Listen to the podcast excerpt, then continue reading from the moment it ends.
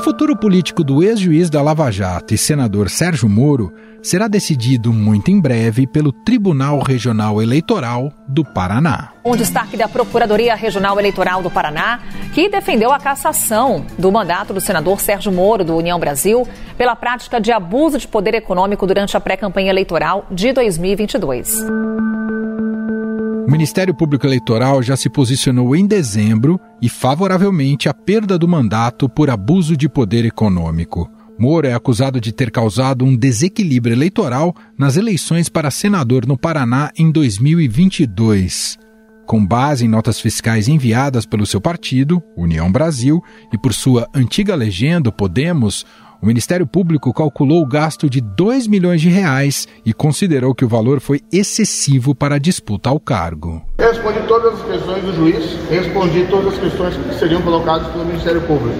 Em relação aos advogados, foram propostas ações levianas, cujos fatos ali não foram demonstrados, e eles que têm que demonstrar aquilo que eles afirmam. Então eu pessoalmente me sinto agredido.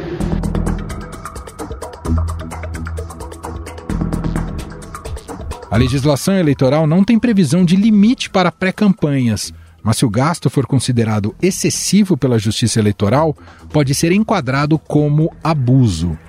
As ações são encabeçadas pelo PL, do ex-presidente Jair Bolsonaro, e pela Federação Brasil da Esperança, formada por PCdoB, PV e PT, do presidente Lula. No pleito, o ex-juiz da Lava Jato foi eleito com quase 2 milhões de votos, derrotando Paulo Martins, candidato apoiado por Bolsonaro, e o ex-governador Álvaro Dias.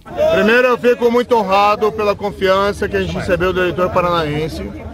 E quero dizer que foi uma eleição difícil, porque nós lutamos contra todo o sistema político que era contra nós. O sistema político não queria a gente em Brasília.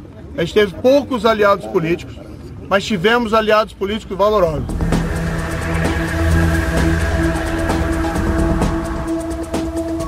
Sobre Moro, cai o precedente da cassação da ex-senadora Selma Arruda, curiosamente chamada de Moro de Saias. Em 2019, a Justiça apontou o gasto anterior à campanha, equivalente a 72% do arrecadado por sua candidatura. E por 6 votos a 1, o plenário do Tribunal Superior Eleitoral decidiu, na noite dessa terça-feira, cassar o mandato da senadora Selma Arruda. Também foram cassados os mandados dos primeiros e segundos suplentes da chapa. O tribunal determinou ainda a convocação de novas eleições para senador no estado. O caso de Sérgio Moro ainda não foi pautado pelo relator, o desembargador Luciano Carrasco Falavinha Souza, que promete fazê-lo em breve. O problema é que o tribunal terá algumas mudanças na sua composição com o término do mandato de um dos 7 juízes do TRE do Paraná. A escolha do próximo magistrado é uma atribuição do presidente Lula, que aguarda a aprovação de uma lista tríplice pelo Tribunal Superior Eleitoral. Outros 2 juízes deixam a corte nesta semana. Para ocupar esses cargos, o TSE precisa aprovar uma lista tríplice depois que as impugnações foram analisadas. Essa lista é escolhida e aprovada, os nomes são enviados para o presidente Lula, que fará a indicação. Como o TSE só volta do recesso no dia 1º de fevereiro, o nome que vai para Lula será escolhido depois disso. Ou seja, mais tempo de respiro para o ex-juiz Sérgio Moro. Mesmo com a decisão do Tribunal Eleitoral do Paraná, o caso possivelmente vai subir para o Tribunal Superior Eleitoral, já que as partes envolvidas na ação têm direito a este recurso.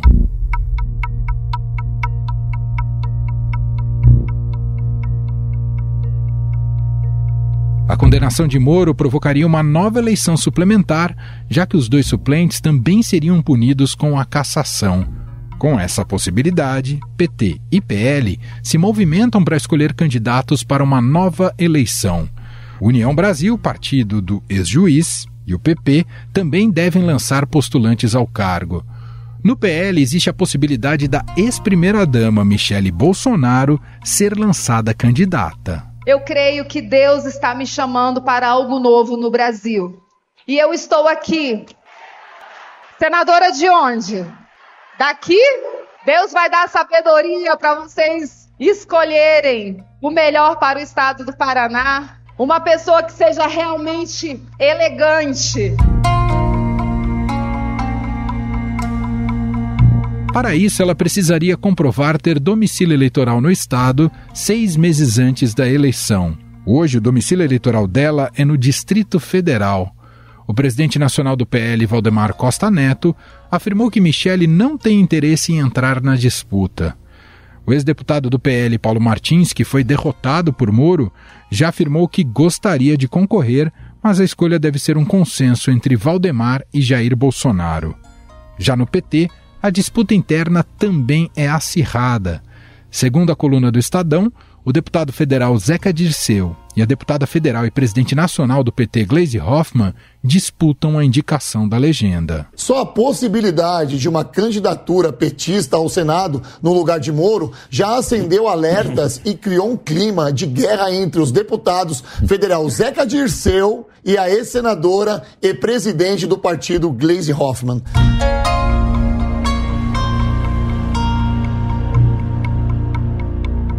Interlocutores do Diretório Paranaense do PT, ouvidos pelo Estadão, afirmaram que a candidatura de Gleisi é apoiada pela primeira-dama Rosângela da Silva. Dirceu, por sua vez, recebe o apoio de prefeitos e vereadores do Paraná. Ele também é cotado para disputar a prefeitura de Curitiba em outubro.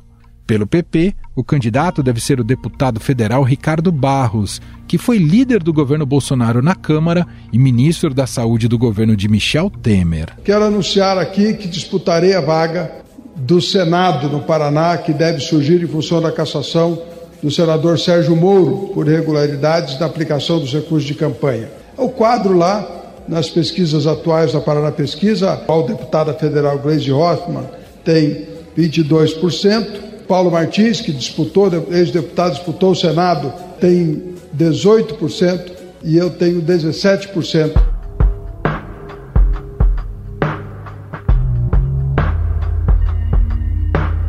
Ao Estadão, Barros afirmou que o PP já consolidou a candidatura dele caso Moro perca o mandato. Já a União Brasil tem uma estratégia para não perder a cadeira no Senado e manter o nome de Moro vivo no Congresso. Segundo o jornal O Globo, a opção avaliada é lançar a candidatura da deputada federal Rosângela Moro, esposa do senador. Afinal, a cassação de Moro já é dada como certa? O que explica a ascensão e a queda do ex-juiz? Como vai ficar essa disputa pelo voto do paranaense? Sobre estes temas, vamos conversar agora com o cientista político da Tendências Consultoria, Rafael Cortez.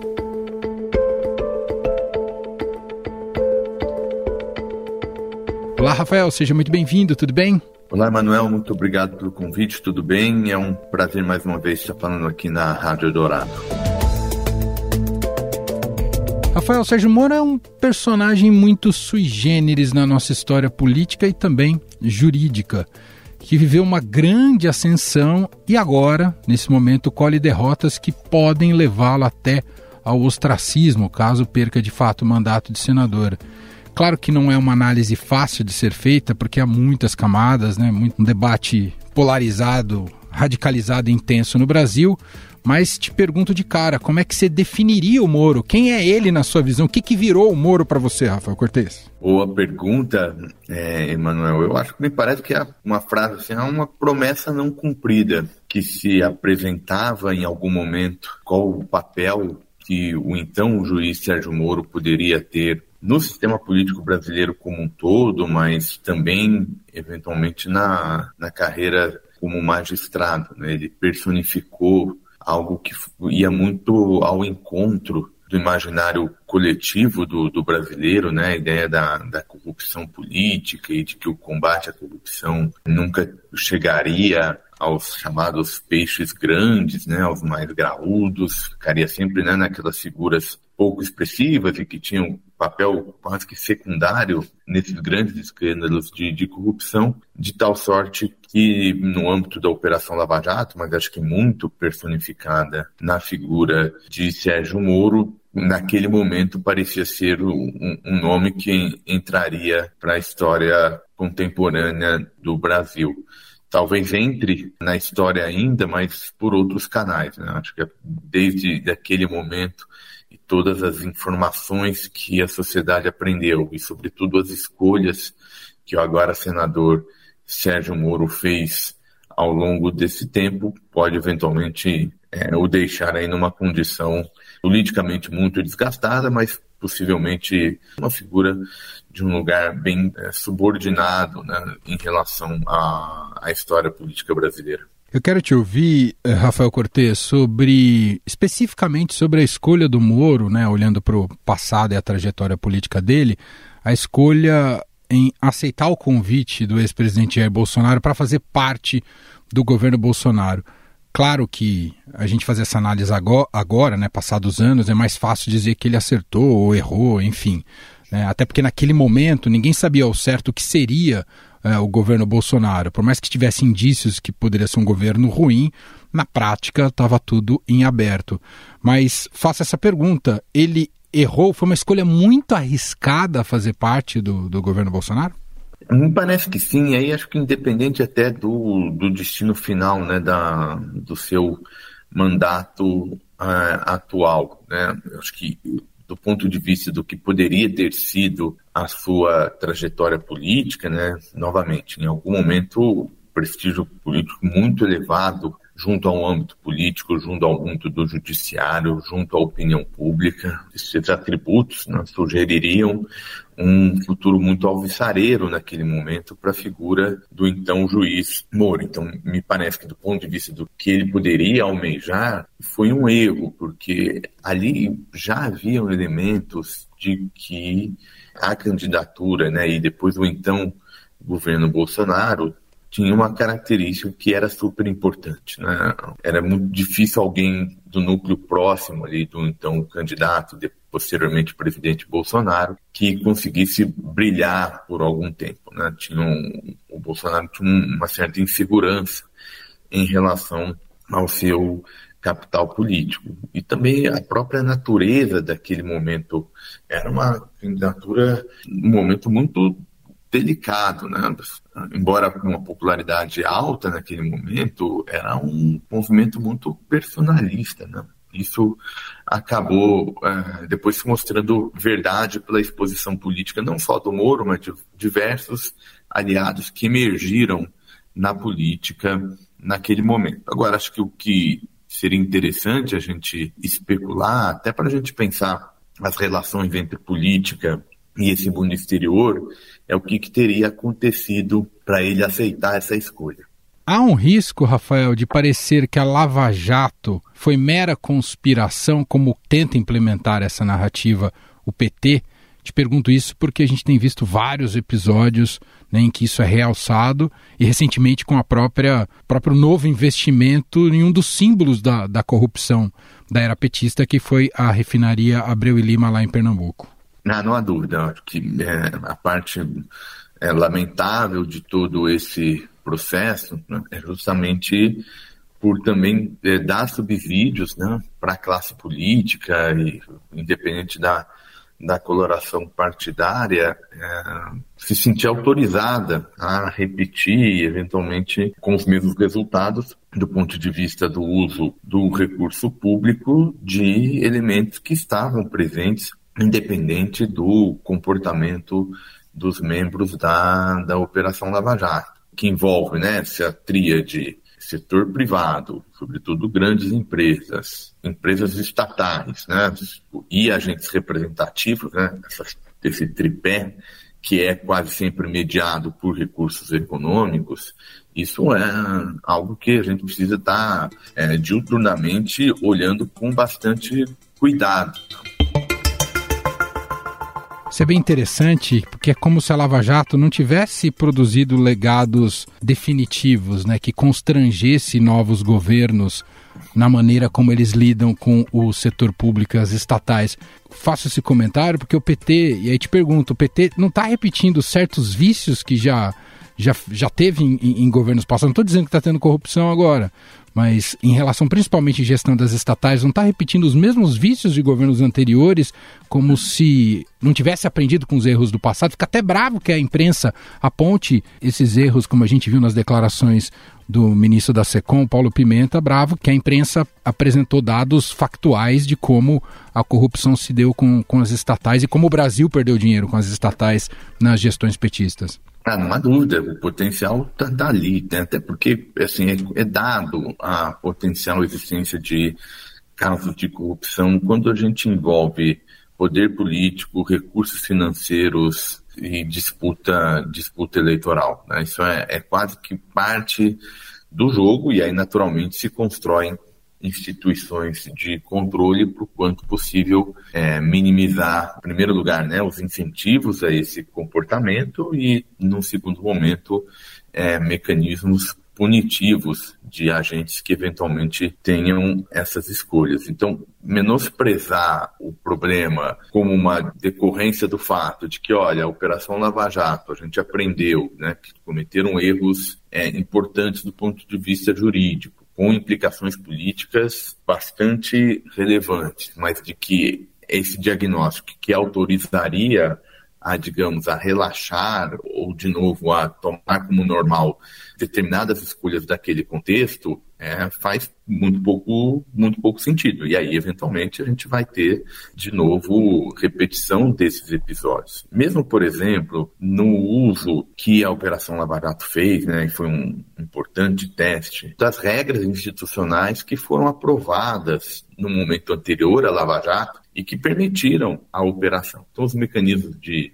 delação premiada, por exemplo. E, nesse momento, está sendo discutido, né, como esse mecanismo foi aplicado não só na Lava Jato, mas potencialmente de forma mais ampla, né? Então, esse revisionismo foi muito alimentado pelo que a gente descobriu depois, né? Vamos usar como marco aqui a condenação do presidente Lula. Desde o que a gente aprendeu até então, tem de fato uma revisão, que potencialmente até esses instrumentos que gerariam inovações, né, nesse sentido do combate à corrupção, podem também ter aí algum revés fruto de um ambiente político que agora autoriza uma espécie de olhar para esse passado, o que já seria natural, mas agora com esse argumento forte, né, de que cometeram erros grosseiros do ponto de vista jurídico e que isso autorizaria essa revisão. Então, não há dúvida que acho que a Operação Lava Jato, curiosamente, né, o fato de ter tido o tamanho que teve, de ter deixado um legado político, acho que muito maior do que o próprio combate à corrupção,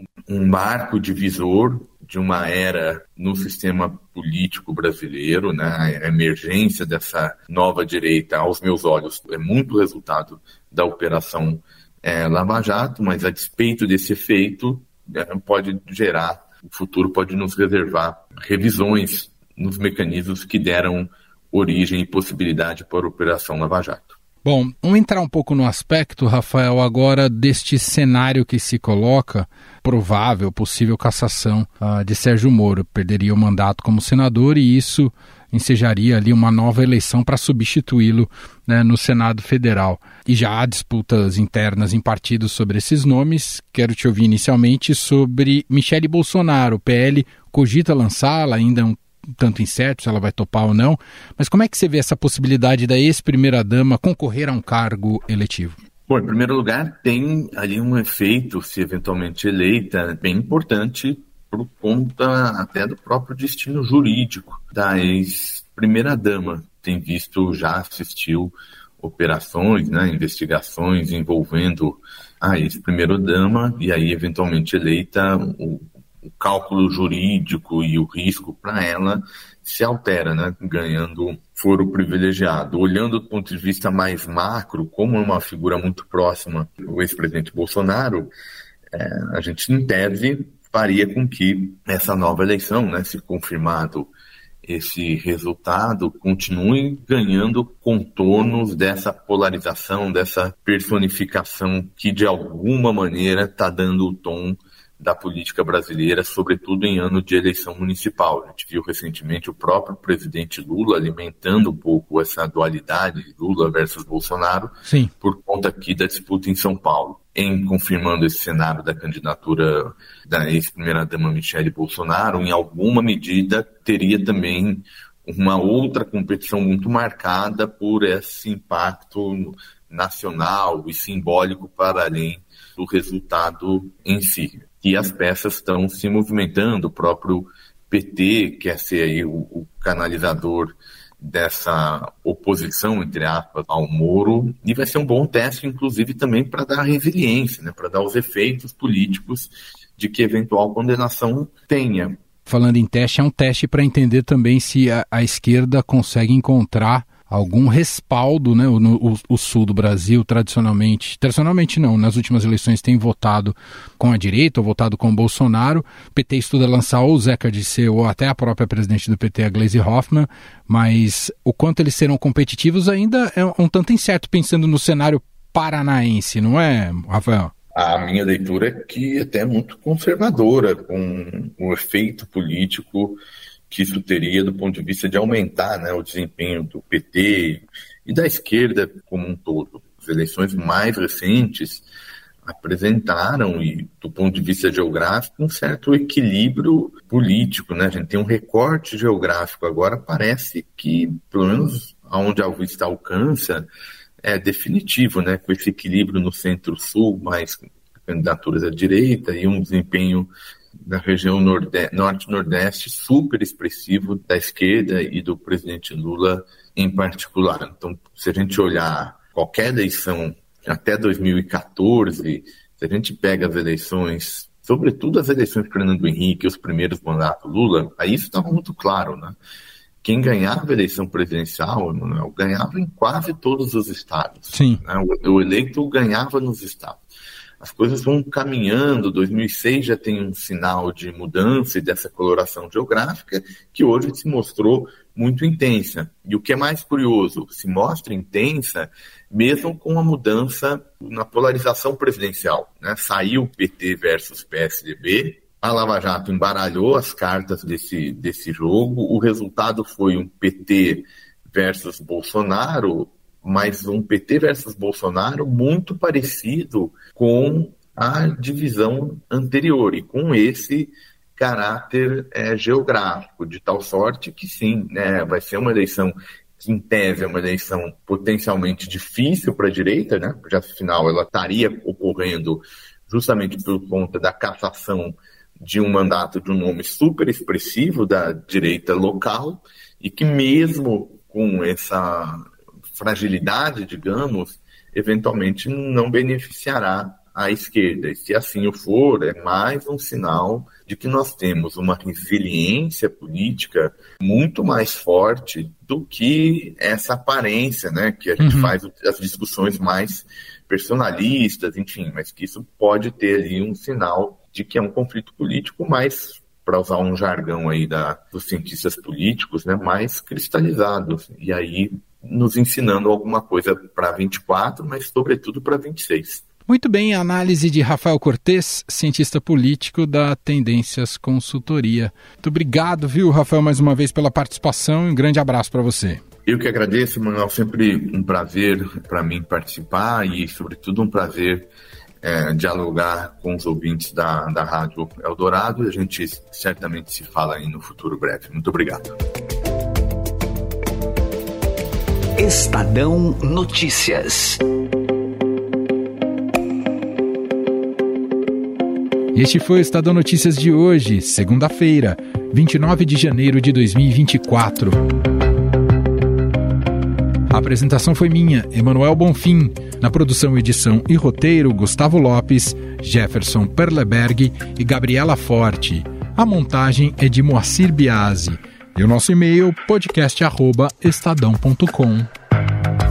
Um abraço para você e até mais.